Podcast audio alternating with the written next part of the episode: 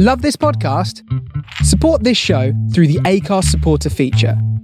It's up to you how much you give, and there's no regular commitment. Just hit the link in the show description to support now. Hiring for your small business? If you're not looking for professionals on LinkedIn, you're looking in the wrong place. That's like looking for your car keys in a fish tank. LinkedIn helps you hire professionals you can't find anywhere else, even those who aren't actively searching for a new job but might be open to the perfect role. In a given month, over 70% of LinkedIn users don't even visit other leading job sites. So start looking in the right place. With LinkedIn, you can hire professionals like a professional. Post your free job on linkedin.com slash achieve today. Hold up. What was that? Boring. No flavor. That was as bad as those leftovers you ate all week. Keke Palmer here, and it's time to say hello to something fresh and guilt-free. Hello Fresh. Jazz up dinner with pecan-crusted chicken or garlic butter shrimp scampi. Now that's music to my mouth. Hello Fresh. Let's get this dinner party started. Discover all the delicious possibilities at hellofresh.com.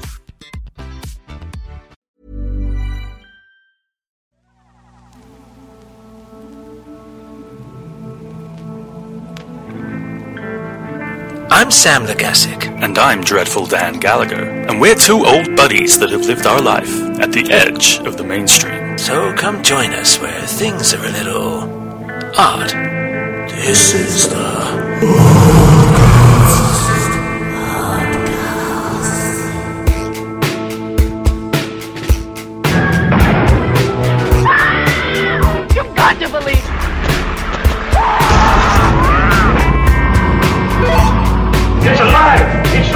loose! This earth of yours will be reduced to a burned out cinder.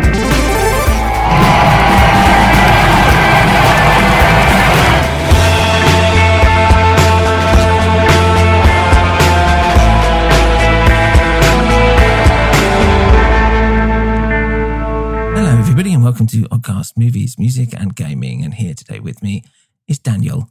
Hello. Hello, it's me, and hello, all you odd listeners. Hope you're well. the oddballs.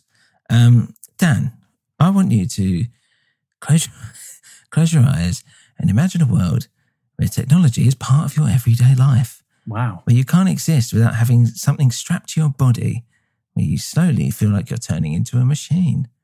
No, this isn't a new wearable by Apple. This is Tetsuo slash the Iron Man.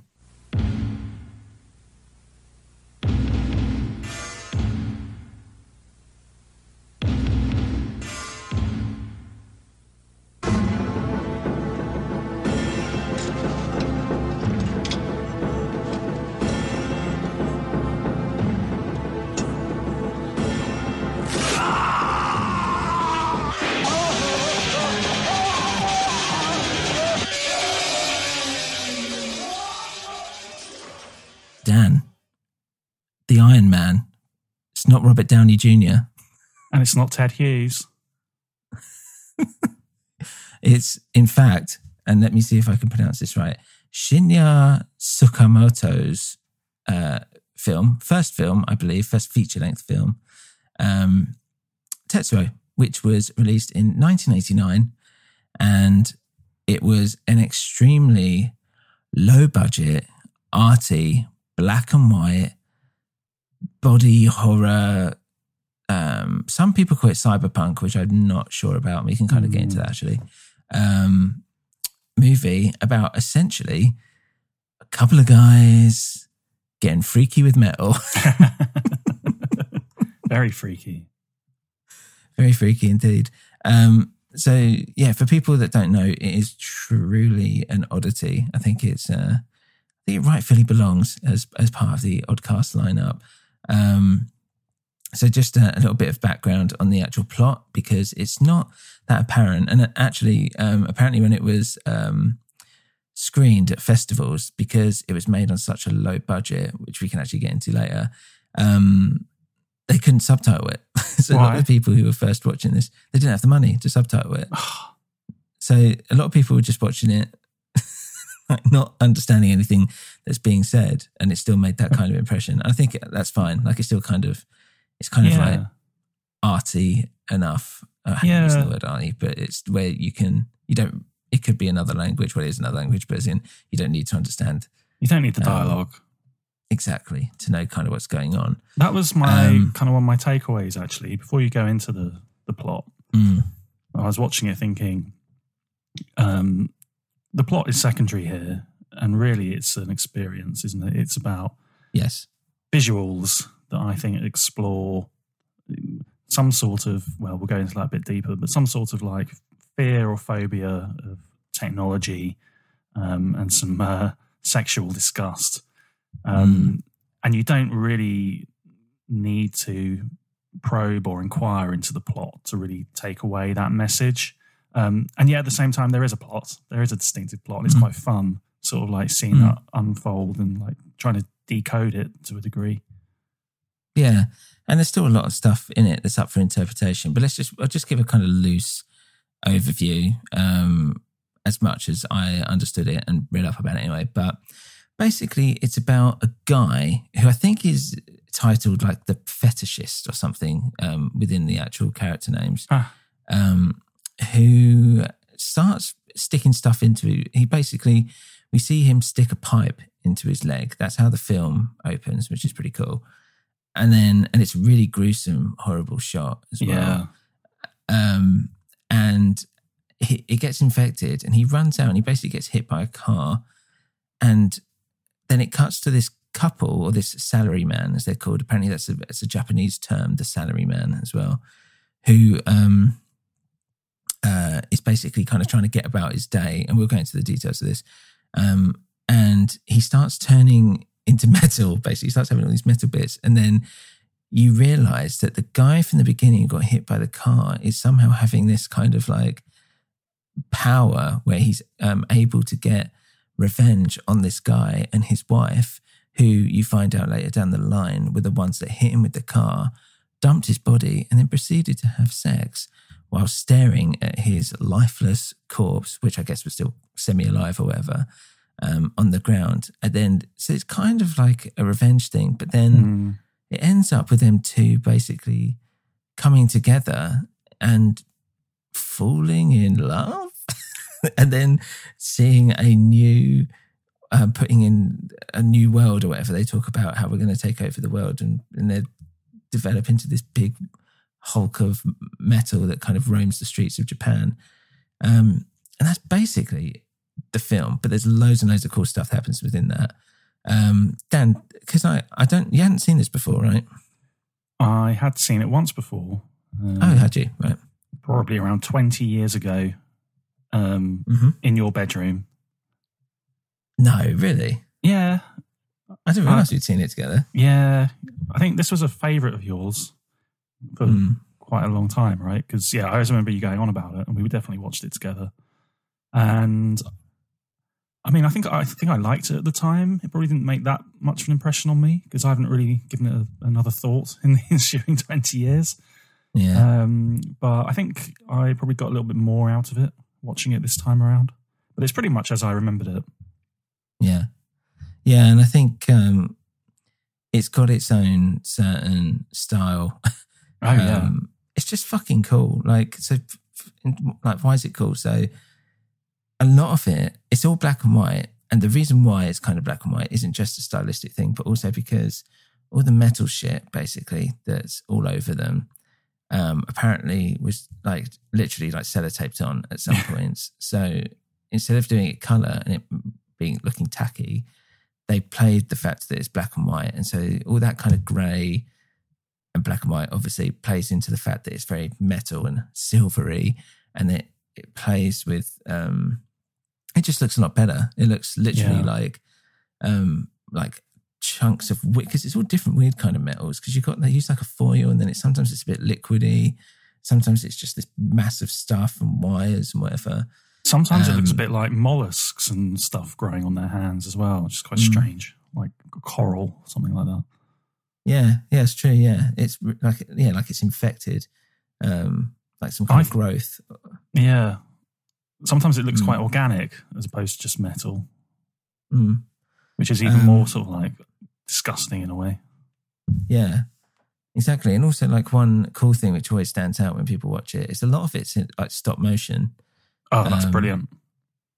Yeah, which is really cool. It's got a lot of like well, like flash imagery, like a lot of random cuts and bits, and it's like it is body horror, like because part, as it's kind of going on, it's like this painful, horrible ordeal for these people as they're like like molding into this like like metal slash human being. Yeah. Um, and it just looks great to watch, and it's all like very yeah, industrial. The music is very proper industrial. Like, yeah. In your I don't know, face. like the early Rammstein or something. I don't know. like proper, like you know, like we talking about with Depeche Mode actually, and all that stuff. Like it's Yeah. got this kind of um, pistons kind of sounding stuff. It's all really um, like sweaty. Like there's a wetness to it as well. Like everyone's like feverish, and it is literally nightmare fuel. It feels like one big nightmare, and there's actually sequences in it that are supposed to be nightmares. I guess like they wake up and things like that. Um, One thing about super that- fast. Mm. that like Yeah, uh, sweaty grime that you mentioned. Mm. Um, that's the thing. It's like even though it's like black and white and what- machinery, it's very. It feels very dirty. Like that initial scene where he's inserting the rod, you can just Mm. feel like the, the grime and the grit in there. It just feels like so vile. Yeah. Um, the other thing about the black and white, I thought it gives it a sort of like gritty, almost snuff movie like feel. Mhm. It makes it feel almost like something you've like discovered under the counter somewhere, something illegitimate. Yeah, definitely. Yeah, it's like dirt. It's like proper dirty and You horrible. feel like And you're that's it, watching like- something you shouldn't be watching. Yeah, but it's true though. Um, it's mad. It's uh, crazy. Um, like it's kind of like a because it's only like seventy minutes or something. I don't even think it's not ninety minutes. I don't think it's quite. It's relatively short. Um, it feels like a music video, like a really cool one. There's loads of sequences within it where I was just like, you could put, and I think we used it for one of our songs. I think I might have um, stuck some Tetsuo stuff over one of our sales Mm. tracks. Huh. But um, yeah, just having any kind of music over it, it just looks. I don't know. It's like I want to say like uh, like Nine Inch Nails. Also like those early kind of Tool um, music videos. I know what you Uh, mean. That yeah, Because it's like slightly animated, if you know what I mean. that's Um, it. It's that stop motion stuff where people are moving, and it it's a really arresting sort of effect, and it makes everything feel very frenetic and obviously very like Mm. jerky, um, which is just a really cool visual. And then when you've got the music on top of that, you can see, Mm. yeah, that feels like it was quite influential of some of the stuff that came in the mid nineties. Mm, yeah, definitely. And there's definitely like a like apparently um Tsukamoto is a big fan of Cronenberg, so the body horror stuff he doesn't shy away from that, which is which is cool. Um it's very Eraserhead. Like Eraserhead had an industrial feel to it as well. Um That was my first thought. like. First scene, and especially when you see someone and you're not aware at that point, like someone's working away somewhere behind all Mm. these wires and things, and obviously later it becomes uh, the uh, fetishist, if you, as you called him. That really Mm. reminded me of some of the opening scenes with Eraserhead, where you see someone just like working away somewhere removed from most of the main action.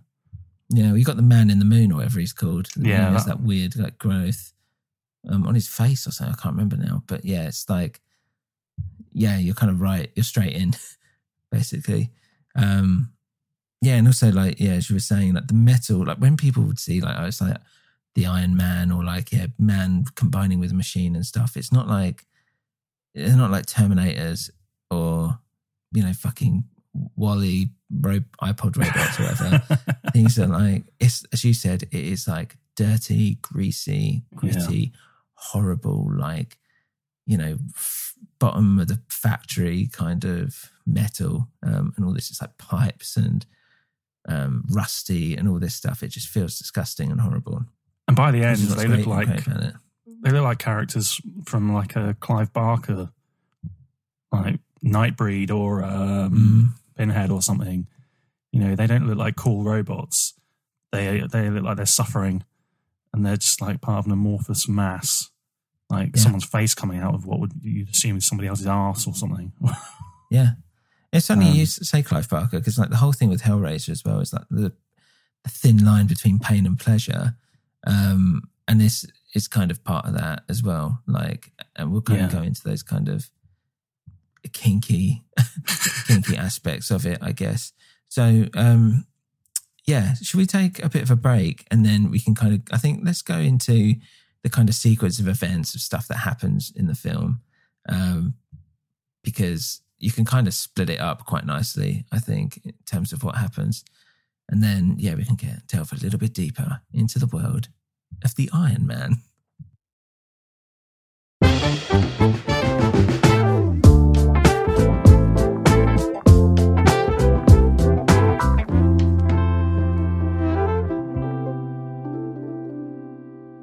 I am Iron Man. I am Iron Man. Do you think that was playing the whole time whilst they were making this? Do you know the story about like how this was um, made or anything No about idea. it? I know. No, I mean, I was just- diddly doo dah.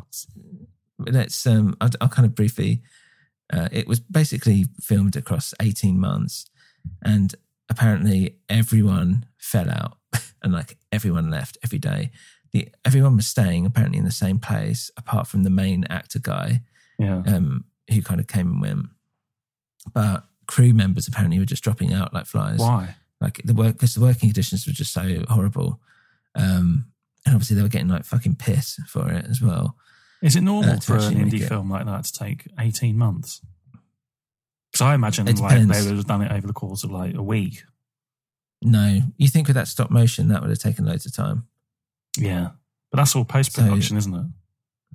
Well, it's not. It's not in the edit. You still need to film it. So yeah, it still would have taken. They still would have had to light it and get it all together, whatever, and all this stuff. Um, so, I can wow. see something like that taking eighteen months. But yeah, you think of like you know, Eraserhead took like years, didn't it? Like, it like three three years or something stupid. Yeah. Um, wow. So it's like a real labour just of love. every other director. weekend. Yeah, exactly. Um, and he'd done a couple of shorts, one of which I think was similar to this generally. Um, but the the camera work was basically him and the girlfriend who's in it. Um, so she did a lot of it, and I think you can kind of tell because her like because there's a certain style to it, but it does feel like some of the shots they use feel quite uh, photographic. Let's say, um, Yes. I quite like the fact they've got like random shots of like the factories or like weird close-ups of certain bits and just and all that. And I just think that's I, I I don't know for some reason I just think maybe that's more her. I don't really know why where I've got that from. Um, but uh, yeah, apparently they all like don't talk to each other. Like everyone hates each other by the end of it, um, and it just has yeah this reputation for just like being an awful experience for everyone who was involved in it at any point. Um, dear. yeah. Uh, and they don't like to this day as well. like not even as if like, well, you know, whatever. And apparently, uh, yeah, Tsukamoto said that at one point he considered just burning the film's negative because he had such a bad time Wow. with it. Jesus Yeah. Just think it's like that was how bad it was. Um, anyway, so uh, basically, it, it opens out with um, yeah, let's call him the fetishist, whatever. And this and the kind of opening shot here plays into so you. I don't know if you know this, but for my um, dissertation for my degree, yeah. I talked about the post-human or the transhuman, um, and how it and feminism basically, um, which doesn't isn't quite happening here, but the the idea of the cyborg Mm. being the post-human human, Yeah. and this kind of works into it a little bit, and you kind of see um, evidence of it in the sense of if you look around his room, there's loads of like pictures of like athletes and things like that. Yeah. So when you think about that, that's like they're at the peak of human physicality, let's say. yeah. Like, you know, it can't get any further than like top athletes or whatever. So he's obviously enamored by this kind of, um, you know, that, but the, how far the body can go or whatever you could take away from that. Hence, he wants to push it further, and he gets this horrible metal rod, and he very gruesomely, it's very explicit. Um, Uh, and I, and I love the way as well, like, and you'll see this happen often throughout the film, is that when he drives that pipe in, you'll see it like he pushes it in, and then it's like an explosion of blood, like Yeah. a release. And that happens again, like later on when the guy has it in his face and things are popping and all this stuff. Even that, it's like sexual. Do you know what I mean? It's like this An eruption. it's like this yeah an eruption basically coming out and there's something um cathartic about that in itself if you know what i mean. Yeah. um and obviously a pipe. I mean you see pipes throughout and they're all fucking you know sexual phallic instruments or whatever. Anyway he's sticking it into himself. And then it cuts to i don't know somewhere down the line. And he undoes his straps and you just see all these maggots kind of crawling out so it's got infected. Then he's legging it down the street and that's when he gets hit by the car. But what happens is you see the car come close and then it's got, it comes on with this like jazz music. It's like lounge music and it's kind of sweeping across the headlights and like it says new world comes up at one point which doesn't come back until the end but um uh and it's quite weird. What did you think about like that bit? Like what do you think about that segment? Yeah, I, I really liked that. Um, I don't know. I, this is just me chucking some ideas out here. I don't know if they're going to be coherent or not. Mm. Um, but it made me think a lot of like post-war music in Japan. okay because basically around the sort of like 70s some of them started adopting more like american like doo-wop rock and roll this kind of thing Mhm. and by the sort of time that this film was made it had been assimilated into like more of a mainstream um, sort of japanese sound. So to me it feels a little bit like maybe something to do with this like yeah like post-war um like almost like optimism. Um because generally i know obviously like the theme here is mostly around like relationship with uh technology. But and i haven't seen all that much japanese film to be honest. But i've read quite a bit of um like novels and bits and pieces Mm. um some of the best japanese sort of authors of the like 80s and 90s especially someone i like called kenzaburo oe okay um, and a lot of his stuff is kind of surreal in this fashion. And it's often to do with like guilt and anxiety around the Second World War. Mm. Um, and I did notice some stuff that I thought related to like war and conflict comes up later. Mm. Um, and yeah, and I just wondered if this is somehow some sort of reflection on like a new, a new dawning, like a break with a, an older generation of, uh, of of Japan, and that this is now now an era of mo- modernity. Um, and it starts with a car crash and a collision. Mm. It's interesting as well because there's, I guess, it is a piece of technology as well, like crashing into you or whatever, like the car. Um, Killer interesting what you're cars. saying, yeah, about yeah, well, yeah, exactly. It's interesting what you're saying about like the World War II thing because there's part of the theme, and especially what's happening around films at this time. Like if you look at, uh, it's probably not the best example, but like Akira or something like that, um, where like the future technology is kind of there's just this fear of technology in Japanese films around, uh, especially around this time when it was all kicking off. Um, and as you said, there's a lot of anxiety about it, and people, you know, there was like Hiroshima or whatever and stuff like that. Like people were a little bit, as you said, like anxious, like worried about it. And at the same time, there's also this like a loss of tradition, like, and that's the kind of um, constant um, push and pull, which is like the Yeah. Japanese tradition and the fact that they're on the cutting edge of technology, and a lot of the traditional stuff kind of goes out the window. Um, Yeah. so And there's it's a deep rooted fear there. yeah, fear about then what that might bring in terms of like these uh, strange sexual uh, behaviors. But the thing Yeah, that made me jump forward and kind of make have that that thought, connect that dot, was the fact that there's a scene later on where somebody's telling him, and I, I assume it's like a flashback, that he's got a piece of metal in his brain and they can't remove Mm. it.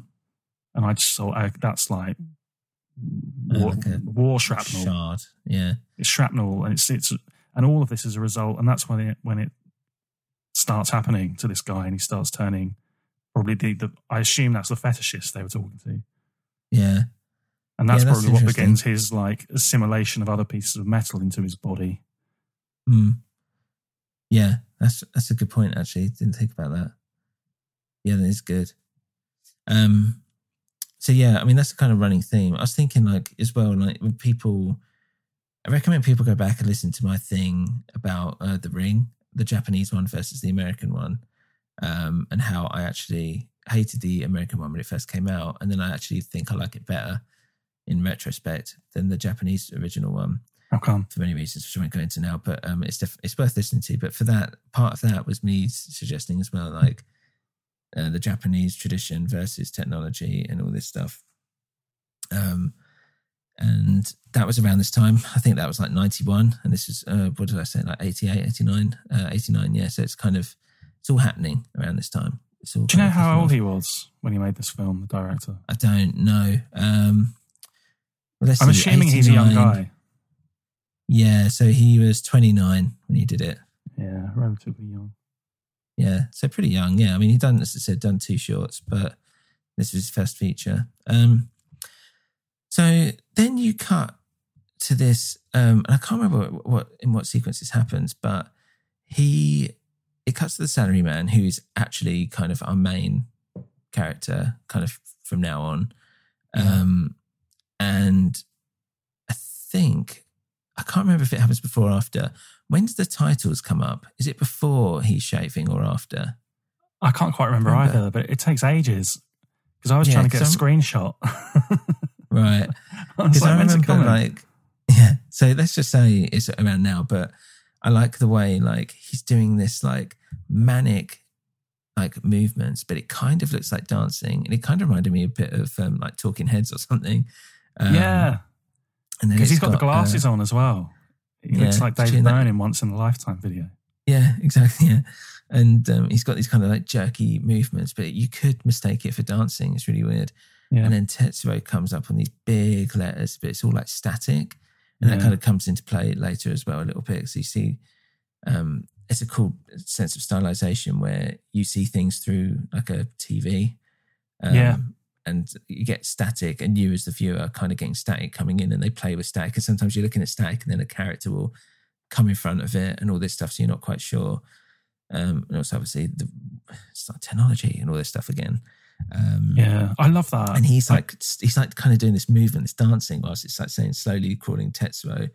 And I remember thinking that is such a cool title sequence with the industrial like rhythm music kind of going on behind it. I was like, yeah, I'm in.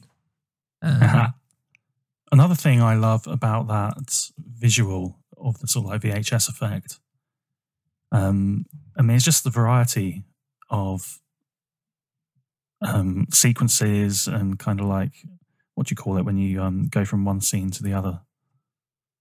transition. That's the one. Thanks. he really is creative with those because sometimes it's like a VHS being rewound. Yeah. Um, and it's really disorientating and it creates this like, well, part of that kind of like nightmare. But sometimes you see things like, um, like you mentioned all that stuff about he's got all those pictures of sportsmen. Mhm. Um, they go to like an animation, an animation of like some of those pictures and pages, like burning and charring and like disintegrating to nothing. Mm. Um, and there's just a lot of like, yeah, playfulness. It feels like, like really experimenting with what's possible. Yeah, it also feels like every single shot, and I really mean this, every single shot is considered. So it's a lot of fast cutting, but it's a lot of fast cutting between very specific individual um, shots. So it's not like, you know, you and me are talking and it's just cutting between us two. It's like, it'll be like a close up of our face doing whatever. Something's on the wall, something's melting, something's growing up from the ground Yeah. like and all this stuff but each like even if it's like two or three seconds you could tell a lot of work went into like setting that shot up. And it just looks like hard work. It looks like really hard work to have made it. Um and it's really impressive uh how they've been able to do that. Um but yeah you've got this like salary man guy um who and again like he kind of his apartment is like small. I mean, it's Japan, but like it's all a bit like it's not great. It's not like this, uh, you know, lovely place or anything. It's just it's a bit normal though at this point. Um, and he's kind of going to shave his palm and he sees like a little bit of like a circuit or something. It's like it's from a circuit board, like a fuse or something kind of coming out of his face. And as he's touching it, it pops like a spot, but like it's Yeah. like blood. He's like, ugh. So then he's got like a massive plaster on his face. Um, and he goes to a uh, train station on his way to work, you imagine, or whatever. Sits down, and there's this like very prim, proper um, woman sitting next to her, and she sees something on the floor, and she starts reaching towards it, and then you're like seeing it through a monitor, like firsthand, which is really weird. And then you start seeing shots of this like guy who looks like he's just greased up with oil and just covered in like all this metal and this like weird, dank, I don't know, like what would you call it, like shell or something, like all this stuff around him. It's yeah, you can't tell. It's really disorientating. Yeah. And you, yeah, and, and all you can see is like the back of some guy's head, and there's loads of noise noises being made and whatever. Um, and oh, and yeah, before well, before that, before he's gone to work, he's like on the phone saying hello, hello to his like girlfriend or someone, which is really weird. He's surrounded by cats, and so already you're a bit like this is weird because they're just saying hello, hello. I think it is anyway to each Yeah. other for like I want to say like a minute. feels like ages. um, and then I was thinking it's like like I was thinking about that, thinking what why is it that? And is it because it's like that lack of human? We kind of all, and this is me really being wanky about it, but like trying to search out for that human kind of connection and kind of almost like a radar, like putting yourself out there or something, um, like two ships in the night or whatever, um, trying to talk to each other. But also Yeah. how I was thinking, is it a case of like the dialogue doesn't matter? I Um, think- is it an art choice to be like, I don't know. What like a comment on the dialogue in this film doesn't matter. He's putting that out from the offset. Maybe. Maybe it was just think- the fact that this isn't that kind of film. I don't know. Yeah, I, th- I think it creates like a, a, a sort of icy mood of like disconnect. Mm. Was something feels off.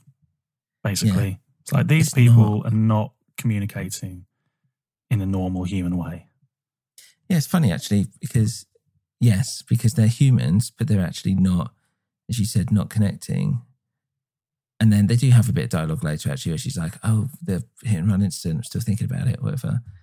Um, but it's funny because obviously the technology brings them together in the end, and also like that's what te- technology does these days, isn't it? Brings us together. Um, but yeah, so it's a bit weird. So at, at first you're like, okay, it's a bit weird. Um, and by the way, chip in if I've any specific stuff I've forgotten about. Um, but yeah, so this woman, this woman like touches this thing, and then all of a sudden the guy like turns around and she's scratching her arm, like, and it's really horrible. And that's this thing. Uh, it's always like it's always something physical and horrible and disgusting kind of going on.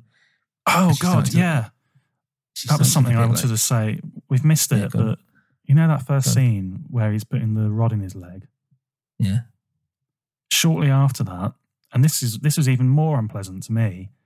They do this thing where he's got and this rod, it's like ridged, Mm. and he just you see a close up of it being run through his teeth, yeah. and you like hear the sound, the little chink chink chink chink chink, Yeah. and that to me was so visceral and unpleasant. I mean, that was like the proverbial like fingers down the chalkboard, except Really? like a hundred times worse. I didn't. Um, it didn't bother me that much. Oh, the thought of like it did with you. metal in your teeth. I don't know. Yeah, Yeah, yeah, it's a good point, Not like yeah. that. Yeah. Yeah, that's funny. I thought it was some kind of like, yeah, just to trying to create, well, it does create an effect, but I thought it's like a sound effect kind of thing Uh-huh. rather than a, um, no, I got an yeah, emotional, like, uh, got emotional response to out of me. Yeah. Brilliant. Um, yeah, and this kind of woman goes like zombified basically, and she starts like following him and attacking him, and he's like running away. Um, and you've got this cool scene, like he's hiding in a, a toilet, I think it is, and she's like climbing after him, but she's getting more and more like robotic. At one point, she like squishes her tit till it explodes. Um, which is like another like sexual kind of thing. And she is kind of getting a bit like she does this kind of like weird thing with her chin and her arm, um, which I'm doing to Dan now, but no one else can see it.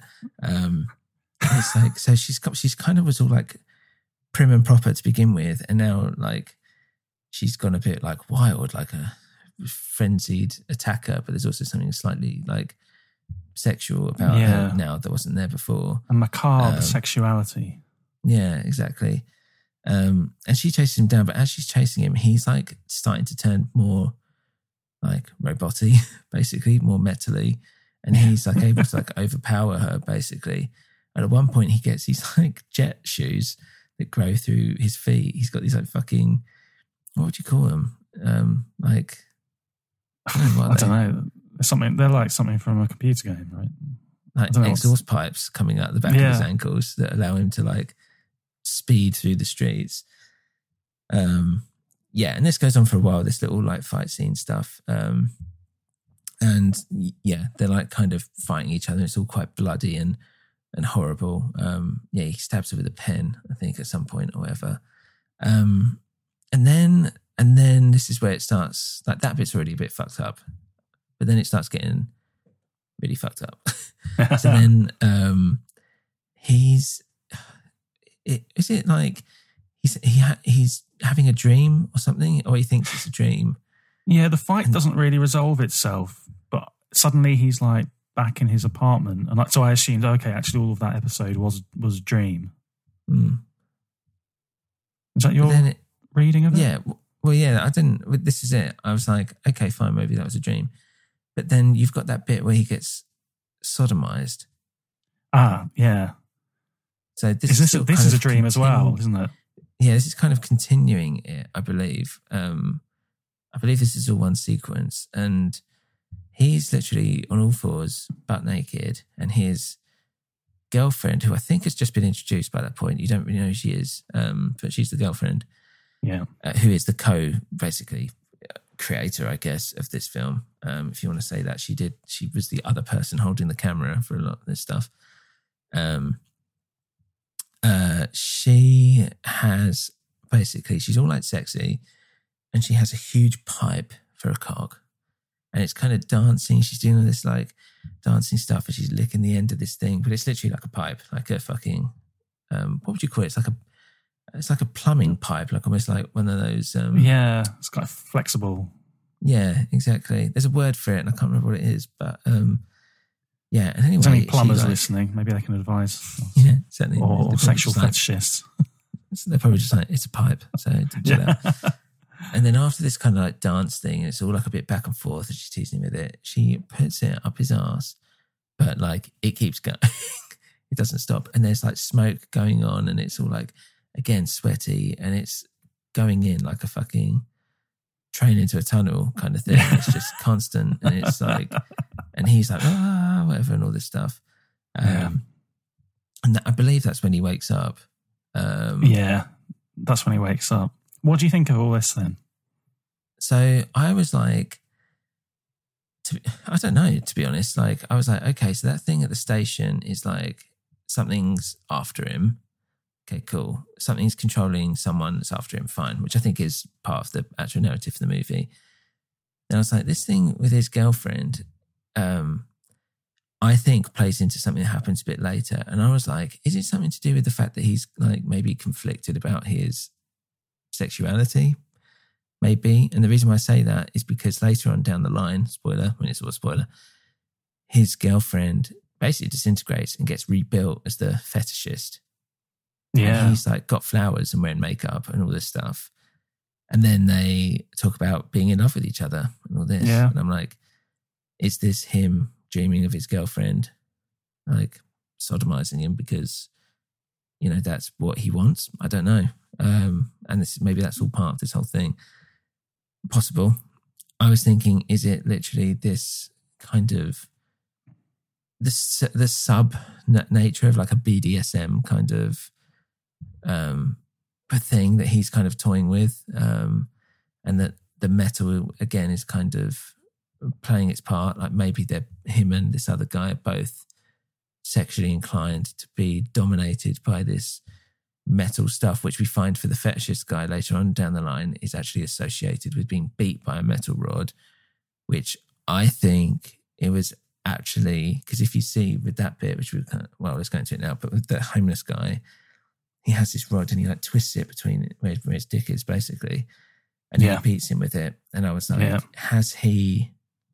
Did he like basically get molested or raped or whatever as a kid?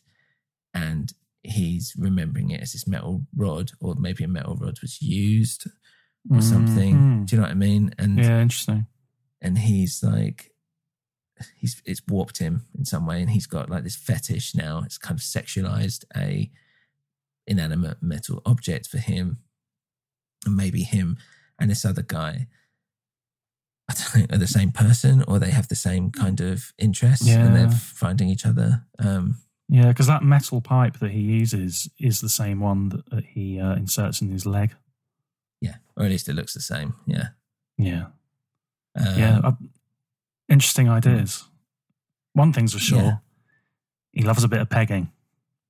yeah well exactly he's dreaming of it Though it doesn't look like he's enjoying it that much at the time um yeah so he wakes up and then you get this like and this is the bit that always stands out in my head basically um they are like a sexually charged couple um and they're like at one point they're eating food and she's like eating a sausage and making it all sexy and stuff um which is a bit weird. And then he gets like as he's kind of watching this his dick turns into a pneumatic drill whatever um, or a drill, I should say, and it's like huge, it's massive, and it kind of goes through the table, and then he like runs off to hide, and she's a bit like, "Oh, it's okay, like, you know, I can take it, you know, I don't, I, I want to be with you, whatever, and all this stuff."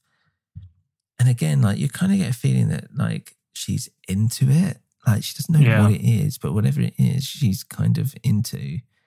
So there's this weird, again, like sexual kick thing with it. Um, yeah, there's a fear, anyway- but also a uh, excitement about this sort of like some sort of burgeoning sexuality that's occurring between them. And is Yeah, this around the time that he first acknowledges something like this is happening as punishment for what we did? Yeah, it was like this is this is someone's revenge or whatever. Yeah, this is punishment.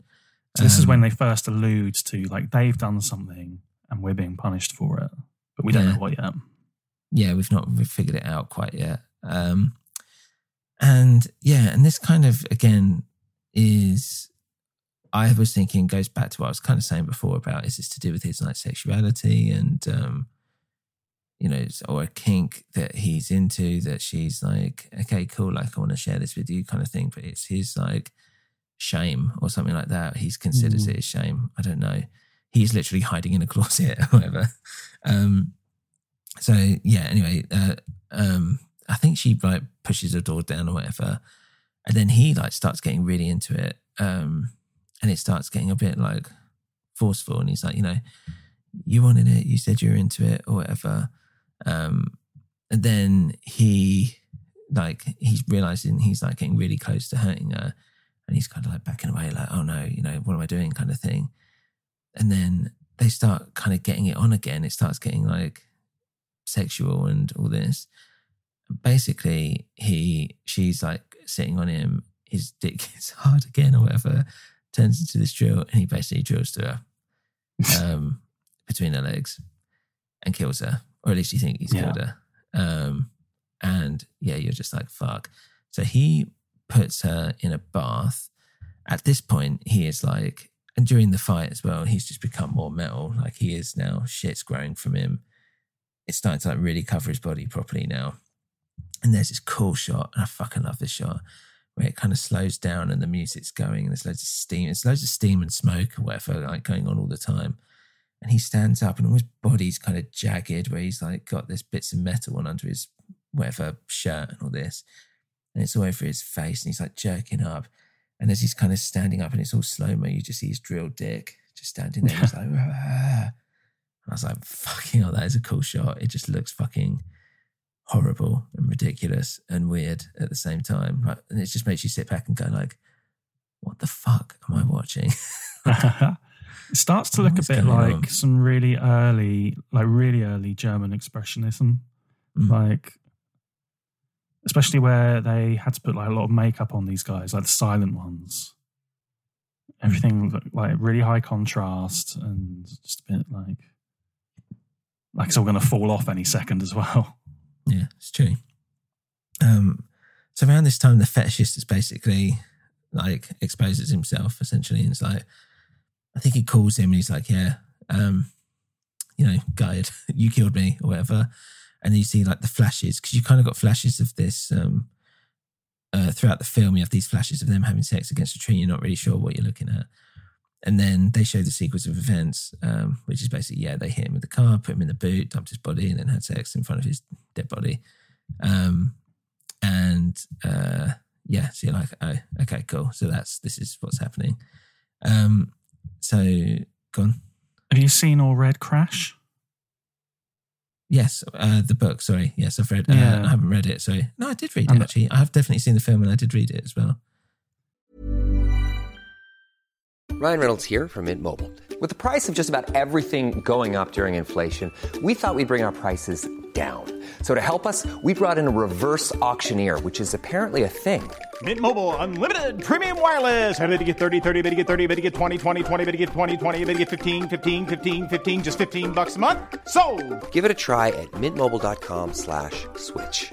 $45 upfront for three months plus taxes and fees. Promo for new customers for limited time. Unlimited more than 40 gigabytes per month. Slows. Full terms at mintmobile.com. Ever catch yourself eating the same flavorless dinner three days in a row? Dreaming of something better? Well, HelloFresh is your guilt-free dream come true, baby. It's me, Keke Palmer. Let's wake up those taste buds with hot, juicy pecan-crusted chicken or garlic butter shrimp scampi. Mm. Hello Fresh. Stop dreaming of all the delicious possibilities and dig in at HelloFresh.com. Let's get this dinner party started. Hey Dave. Yeah, Randy. Since we founded Bombas, we've always said our socks, underwear, and t shirts are super soft. Any new ideas? Maybe sublimely soft. Or disgustingly cozy. Wait, what? I got it. Bombas. Absurdly comfortable essentials for yourself And for those facing homelessness. because one purchased equals one donated. Wow, did we just write an ad? Yes. Bombas. Big comfort for everyone. Go to bombas.com slash ACAST and use code ACAST for 20% off your first purchase. Same sort of concept, isn't it? And what's that song? Um, Warm Leatherette. What's that? Uh, it was a song by um, what's he called? Fad Gadget. Who, not Fad Gadget. It was the chap. It was the chap who set up Mute Records. Daniel Miller, and he produced all the early Depeche Mode. Okay. Had a big like underground hit with Warm Leatherette, which is based on that that book, which is basically like the sexual uh, excitement derived from being Mm. in a car after a crash and like feeling the warm leatherette Mm. and like the twisted metal and all this sort of thing. Well, that was, I know Um, J.G. Ballard did the book, but I think, wasn't that Cronenberg who did that film? I think so, yeah. Which makes right. sense. Um, and I remember that was one of the, if I remember rightly, it's got, um, what's his name? Stargate guy. It's also I don't know. Oh, God, what's his name? It's going to annoy me. But basically, uh, Christopher, oh, God, someone out there shouting at it, shouting me at it. Um, Christopher Robin. no, Christopher Robin. Probably. But she very um she very clearly gets excited by the whole thing. Mm. Because then Yeah. they're like, oh my god, like do it here now by the tree. Yeah, and they're Um, like they're looking right at him as they're kind of doing it. Yeah. Um, and then that kind of like ties into what he said earlier, like this is our punishment for for that.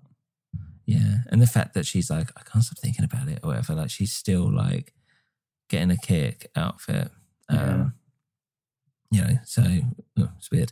Um, so the yeah, so then the girlfriend wakes back up and starts attacking him again, but then she basically dissolves into this weird goo and gets built back up to be the fetishist who's yeah come with flowers and makeup like it's a date or something. It's really cool Um, that sequence. She's cool. already been decorated. Her body in the bath has been decorated by flowers, That's right. Yeah. which I thought was kind of cool, interesting. Like the everything's metallic and industrial, but he puts all these flowers on her dead body. But then when she assimilates, reassimilates into the fetishist character, he's like holding them like a bunch of flowers. That's a good point, actually. That's cool. Yeah, that's nice. Um, yeah, and then basically from here on to the end of the film, it's a battle sequence essentially where they kind of chase each other with their like jet boot ability stuff. Um, and yeah, the fetishist guy, we kind of get flashbacks. I think it's a bit of a flashback to the doctor guy who's just like, um, yeah, like as you said, she's got the shrapnel in your brain. He says something Yeah. else as well. I can't remember. He Um, basically says, I can't remove it. If I remove it, it will kill you. Yeah, that's right. Yeah. Um, Who do you think he's talking to? I thought he's talking to that fetishist character. Yeah, that's what I presumed as well. That's what I presumed because we're seeing all that stuff from his from this weird like TV style um, way of watching it. Yeah. Um, and then yeah, you get that sequence with the hobo, and he's kind of like remembering this stuff as he's chasing him, which is a bit weird in itself. But um, he's like, oh, During he's this- getting all that messed up. He hits like a bin or something at one point. But that's cool as well. Like when he's like coming in to like when I think like earlier on it was, and it's like everything he's going past, all the metal's getting like scrunched up, like the bikes are going, or to, like he's affecting the metal world around him, or whatever. Yeah. just that sequence in itself, I was just like, that's fucking cool. It is exciting. Like this visually, it's really stimulating all of this stuff. They're rushing around, and um, I thought, thinking back to what you said about like the uh, elite athlete aspect, Mm. it's quite cool. Now you see him at times; he's dressed like a like a runner, Mm. That's fetishist. right. Yeah, it's like he's got a marathon runner's vest on, and the it's like really animated. So it's kind of like he's just like whizzing along Yeah. on like rampways and things, as if he's on a skateboard, but he's not. He's just like held in in a pose, and he's been like animated to like go wee. yeah, go across the screen. Yeah, it's a good Oh. point. Yeah, I forgot about that. Yeah, he's still obsessed with this, like the most perfect human or whatever. It's kind of you know the, the post-human um, Yeah. thing I was talking about earlier. Um, basically, like I, I, you could go into detail here with this bit, but they amalgam. They basically fight each other, but they're both like the salaryman guy is just getting more and more metal the fetish guy like seems to control the metal. He doesn't seem to be necessarily made of that much metal until he until this fight really, and then he basically kind of gets absorbed, and they break away, and they come back together again, and they get kind of instead of like beating each other, they go through this like smushing of um of metalness, and then there's a bit um where it kind of it's just them two as humans like in this dark space like floating around and that jazzy music kind of comes back and it's almost Oh, like yeah. they're in this like like in this different world now. They're in a different state of being. They've like transcended Yeah. the physical realm and this such. Now their souls are like entwined Yeah, but it also Um, feels very like something from a like romance movie. Like they're drifting together and like they're going to kiss any moment. Yeah, and this is well, this is where it gets really homoerotic. And there's lines about saying like how about how um they like they they want to show the world their love for each other or whatever, something like that. Um, so it's very I think it specific says- now. I think because this that line was really jarring, and obviously we're only seeing it in translation. But um, yeah, it's something like we we like hate this world and we're going to conquer it with our love for each other. That's right. Yeah, I was like, hey, eh? yeah. That's what I mean. That's why, like, I was thinking, oh, it's like it's a homosexual thing or something like that. Don't know, but maybe it's not. I don't. I don't know. But that's kind of. I suppose you know you can read whatever you want into it. But yeah, Yeah. by this point, he's grown. They've grown. It looks so fucking weird. The salary man is now just like half a fucking face, basically coming out of this body at the bottom. It's huge. It's like the size of a car or something. Um, and he's like, he's like, looks in so much pain. He's so straining, but he's like, Ugh. he's got his eyes closed. He's like, I feel great. This is brilliant, or whatever. And then the Oh. fetishist guy, it's randomly just like at the top, like the like on a fucking cake or something, with a gun, with just a gun out at the side, which I was sort of thought just looks fucking weird. Um, and yeah, he seems to be the better off of the two. Put it that way. It's Um, horrible when he's going, yeah, I'm loving this, and there's just like all this stuff dribbling out of his mouth. Yeah, exactly. Oh, yeah, it's really gross. Like the whole thing is just horrible and gross. But yeah, you're right. Because He feels like, he's the guy on like- the end of the human centipede. Yeah, exactly. Yeah, but it's also like he's got like metal like teeth or something, like a metal rack of. It's like everything's like fucked basically, and because it's black and white, it just looks great. Um, very visceral, and uh, yeah, it's just insane. Just the whole thing's insane. And then basically, then they're like, yeah, we're going to take on the world, and they fly through the streets as this being, um, just taking on the world as like as one single entity. We're going to make it rust. Yeah, that's right. Yeah. Um, and then that's it. It's the end of the film. What did you think insane. about um, during that whole sequence? He specifically mentions that he his very cells got infected because he inserted a rusty pipe. So he said the rust spread throughout my cells. He said you used a very you used a clean shaver with clean metal. Yeah. and I wondered I- why he pointed out that specific difference between the way they'd both been affected.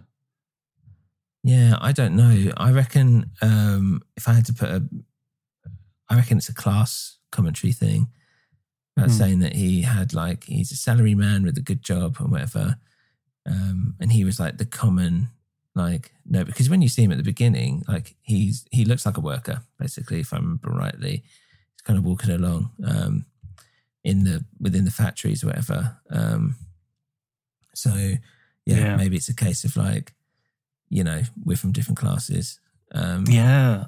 Yeah, I, mean, I didn't. uh, So, salary man is like middle class white collar worker Yeah. jargon, is it? Yeah. Yeah. I mean, I hadn't even thought about that, but now you've mentioned that. I mean, that's another obvious reading. It's the class class divide, and then at the end of it, actually, you know, Japan post war Japan is going to be industrialized. The middle classes and the workers. Um, we're going to bloody Yeah. take it to the world. But, you know, take up arms and go for it. Um, well, yeah, not take up I think that's what arms, but like produce a lot of like VHS players. yeah. Well, all right. Yeah. Um, and as cars. well, as well, I think it's also to do with the murder, like American Psycho style. Like he got away, or well, I say that as a reference, but it was kind of ambiguous. But um, the sense that he could get away with, you know, killing someone like that because he's rich and he was poor, so you know he was just a Hmm. nothing. Um, but yeah, it's quite interesting. But they've all ended the same way. They both ended the same way, which is in this hulking mass of metal. Um, it's really difficult to describe. I don't know if it, I don't even know if anyone's not seen this film. I don't even know if it sounds good to them or not. But um, it's yeah, it's definitely like well worth um, well worth checking out. I mean, as as as Dan said, I clearly have a lot of love for this film for a very long time. Um, and yeah, You there's just like the nothing else bit where the like thing goes it. up his ass. Uh, yeah, well, it's one of the highlights for sure. Did you Um, go? Oh my god! Someone's actually put it on screen. That's uh, that dream I have every night. I didn't know someone filmed this. I thought this is a private thing. Oh. Um, yeah, it's uh, it's a great, great, uh, great movie. So that's basically uh, like the all I've got to say about it. There was two films, um, two sequels, uh, a Tetsuo two and three, um, of which I saw neither. Really? Um, Tetsuo haven't seen two, them? yeah, no, I haven't seen them. So te- bear I'm in mind, shocked. like, um, so Tetsuo two, Body Hammer was ninety two, um, and Tetsuo the Bullet Man was two thousand and nine, which is obviously a huge one. People have said that Tetsuo the Bullet Man is just utter garbage. A lot of people like Tetsuo two, Body Hammer. There was obviously more of a budget. I believe it's in color. Um, there's a lot more kind of. Go- it's more of a film, basically. Obviously, it's not like an art house um, thingy. Um, but at the time when I got Tetsuo, Tetsuo 2 was very hard to get hold of. Um, because bear in mind, like this, when I got this DVD, it would have been 2000. Because I had it on VHS, actually. I don't know if I don't think I had it on DVD. So I think it was a video.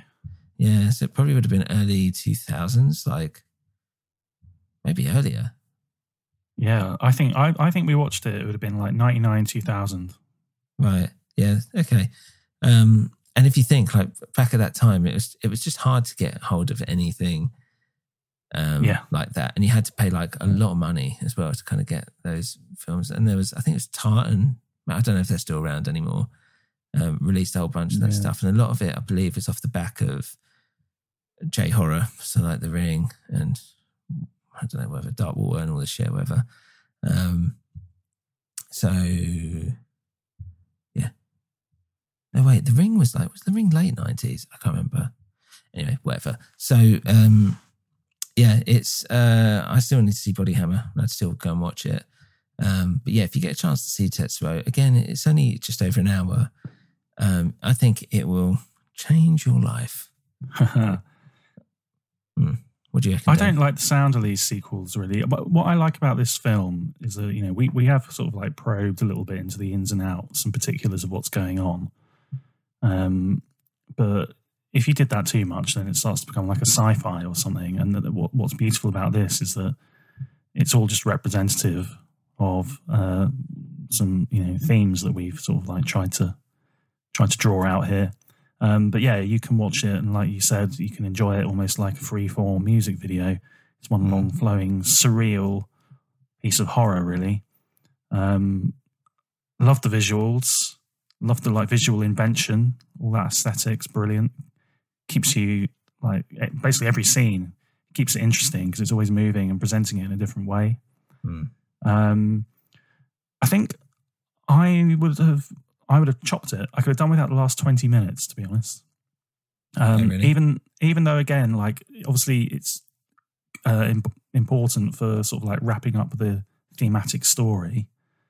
Um, that's the point where it started to maybe drag a little bit because it's like, oh, they're fighting again, coming away, fighting again, coming away. Um, It feels very for manga, me, like that part. yeah, that's it. it. It ends nicely for me. Like the revelation of the fact that they watched that guy die, and then him sort of like manifesting himself um, out of the dead girlfriend's body. I was like, okay, that feels like a natural end. And then we get quite a lot of this like fighting and yeah, like you say, a manga. Or for me, I was like, this feels like harking back to like an old Godzilla movie or something almost. These guys in costumes battling it out. And even though, like, yeah, visually it's all really cool and arresting, starts got get a little bit fatigued and some diminishing returns there. Um, but yeah, I don't know. Maybe, maybe maybe you needed bits of that, but maybe that could have been a bit shorter. But all in all, yeah, really enjoyed it. Uh, really unusual film. Really, uh, really unique. Yeah, I agree. Cool. Um, I haven't really got a nerds corner or anything for that, or any any reviews. Um, I don't know if you've got any, Dan. No.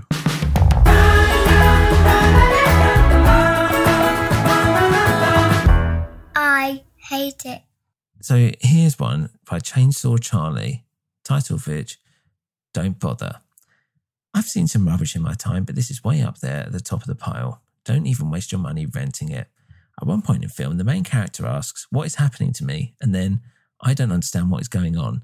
He's not the only one. I could see no point in this film whatsoever.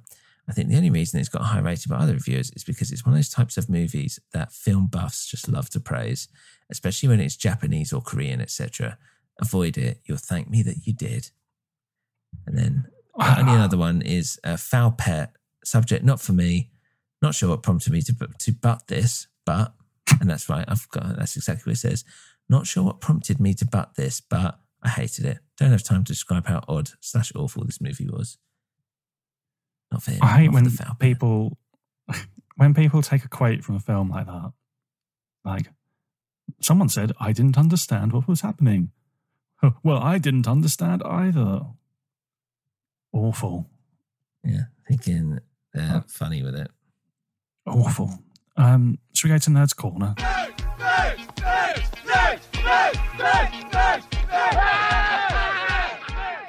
So the um, soundtrack for this album by Chu Ishikawa uh, was first released in 1992 on compact disc. Listen to these titles: Megatron, Brilliant. The Sixth Tooth, Right. r- uh, something in Japanese. I'm not even going to try. Uh, Mausoleum, Lost, Dinosauroid, Okay. Yeah. and a burned figure. Right. I don't know where. I don't know what any of those could relate to. Yeah, it's Good funny, film. isn't it? Thinking like, what's uh, what scene's that from? Yeah. Um, it's been reissued a few times on CD, blah blah blah, but it got a vinyl um, pressing in 2016. Okay. Uh, unofficial though, Sam. So Yeah. counterfeit, but people want the vinyl, right? Um, and that's got a really cool cover. It's a picture of um, the fetishist with like big, wide open eyes. It looks really like late seventies, early eighties punk Right. with all this like wire all around him and stuff. Um, yeah, first time final issue of the cult cyberpunk movie soundtrack Tetsuo. Um, that's one thing we haven't mentioned is this like labeling of the film as cyberpunk. What do you think about that? Yeah, I was going to ask you about it earlier. Um, I kind of understand why people might think it. Um, I guess like it's not really set in the future, which a lot of cyberpunk usually is. It's also not really like computer ish. It's not technology in a sense of actual technology, like Yeah. AI or chips that'll make you do stuff, whatever. It is more a, a physicality thing to do Yeah. with metal. Um, uh, yeah, so it's, more like in, industrialization rather than computerization. Yeah, and the punk, like, I, I mean, like, I don't have a hard definition of cyberpunk, but um, the idea of it being a bit punky in the sense of it being like, okay, it's edgy, it's like a little bit, I don't know, like rock and roll or whatever. If you want, to, it's a bit of a lame dad term, but you know what I mean. Um, it's, it's the fact that it's kind of punk, but you know what I mean. It's just got, it's just supposed to have like that bit of edge, that bit of like buzz, or something. Yeah. It's supposed to be a bit different from the norm. It's kind of got that. I'd say it's got that that kind of punky edge. It feels very sweaty and greasy and whatever. But the cyber thing just doesn't really fit. Um, Yeah. like industrial punk or whatever maybe but that's, yeah i think as far as the term cyberpunk and what's usually associated with it um it doesn't really fit and also i think of cyberpunk as like bright colors it's not normally like black and white and dour it's like um there's a bit more like neon and like flash to it rather than this which is completely opposite Yeah, I agree with you. I think to call it cyberpunk's a bit of a misnomer and a little bit reductive. It's sort of like when people say 1984 is a sci-fi novel. Yeah. It's like, like, yeah, you've kind of I missed the point. See, yeah, I can see why you're saying it, but is it? is it really? Mm. Um, yeah, people like to just put things in a box. I mean, if anything, I'd say it's a horror film. Like, Oh yeah, I, you know, the horror of what though? The horror of what? Is the whole thing an allegory just for? but is it like what actually? What are they banging on about here? Is it? It's an allegory. I feel like it's an allegory for some sort of like post-war anxiety about Japan's place in the world and binding up with weird, some sort of weird sexuality. Yeah. Yeah, I think it's yeah, I, yeah. I mean, I'd say maybe it's broader in a sense of it's a social critique on, um, yeah, like the rise of technology, but also like the kind of Japanese suppressed sexuality stuff that's kind of as part of their culture as well, Mm. um, or at least our interpretation of their culture. Um, and yeah, I think it might be just a bit. Maybe I'm just thinking of it like as more of a general thing, maybe rather than post. But it both works, to be honest. Um, uh, yeah, but I kind of saw it more as that. Yeah.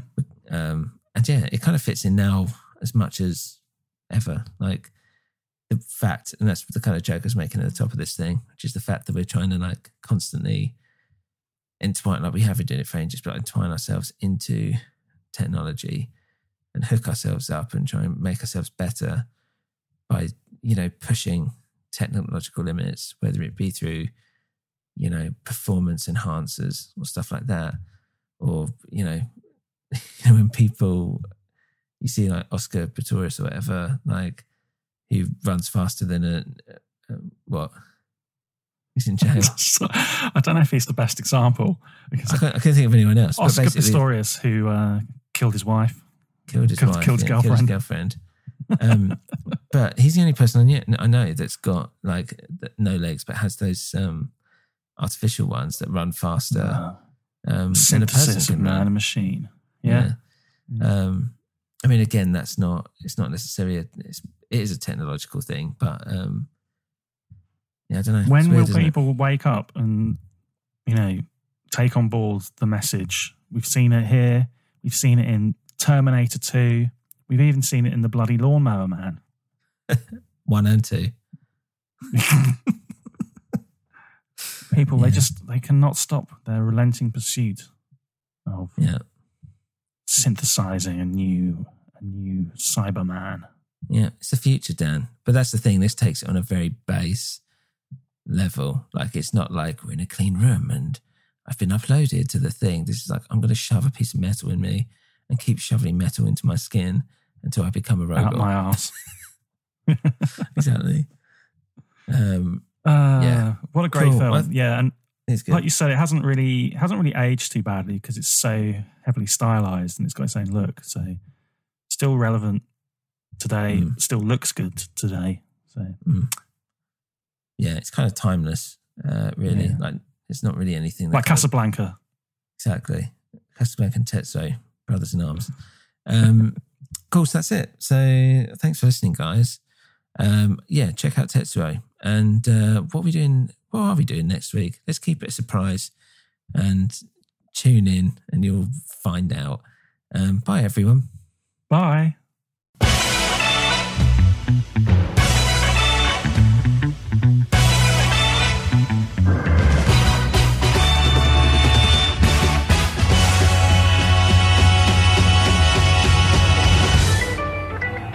Guys, thank you for listening to Oddcast Movies, Music and Gaming. If you want to get in touch with us or get a movie, album, or game put on our list to discuss, then email us at oddcastoddballs at gmail.com or a new winter podcast at gmail.com.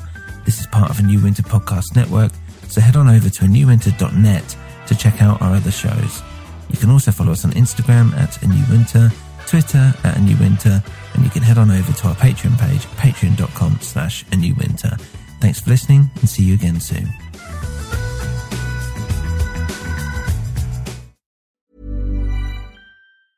Hey, it's Danny Pellegrino from Everything Iconic.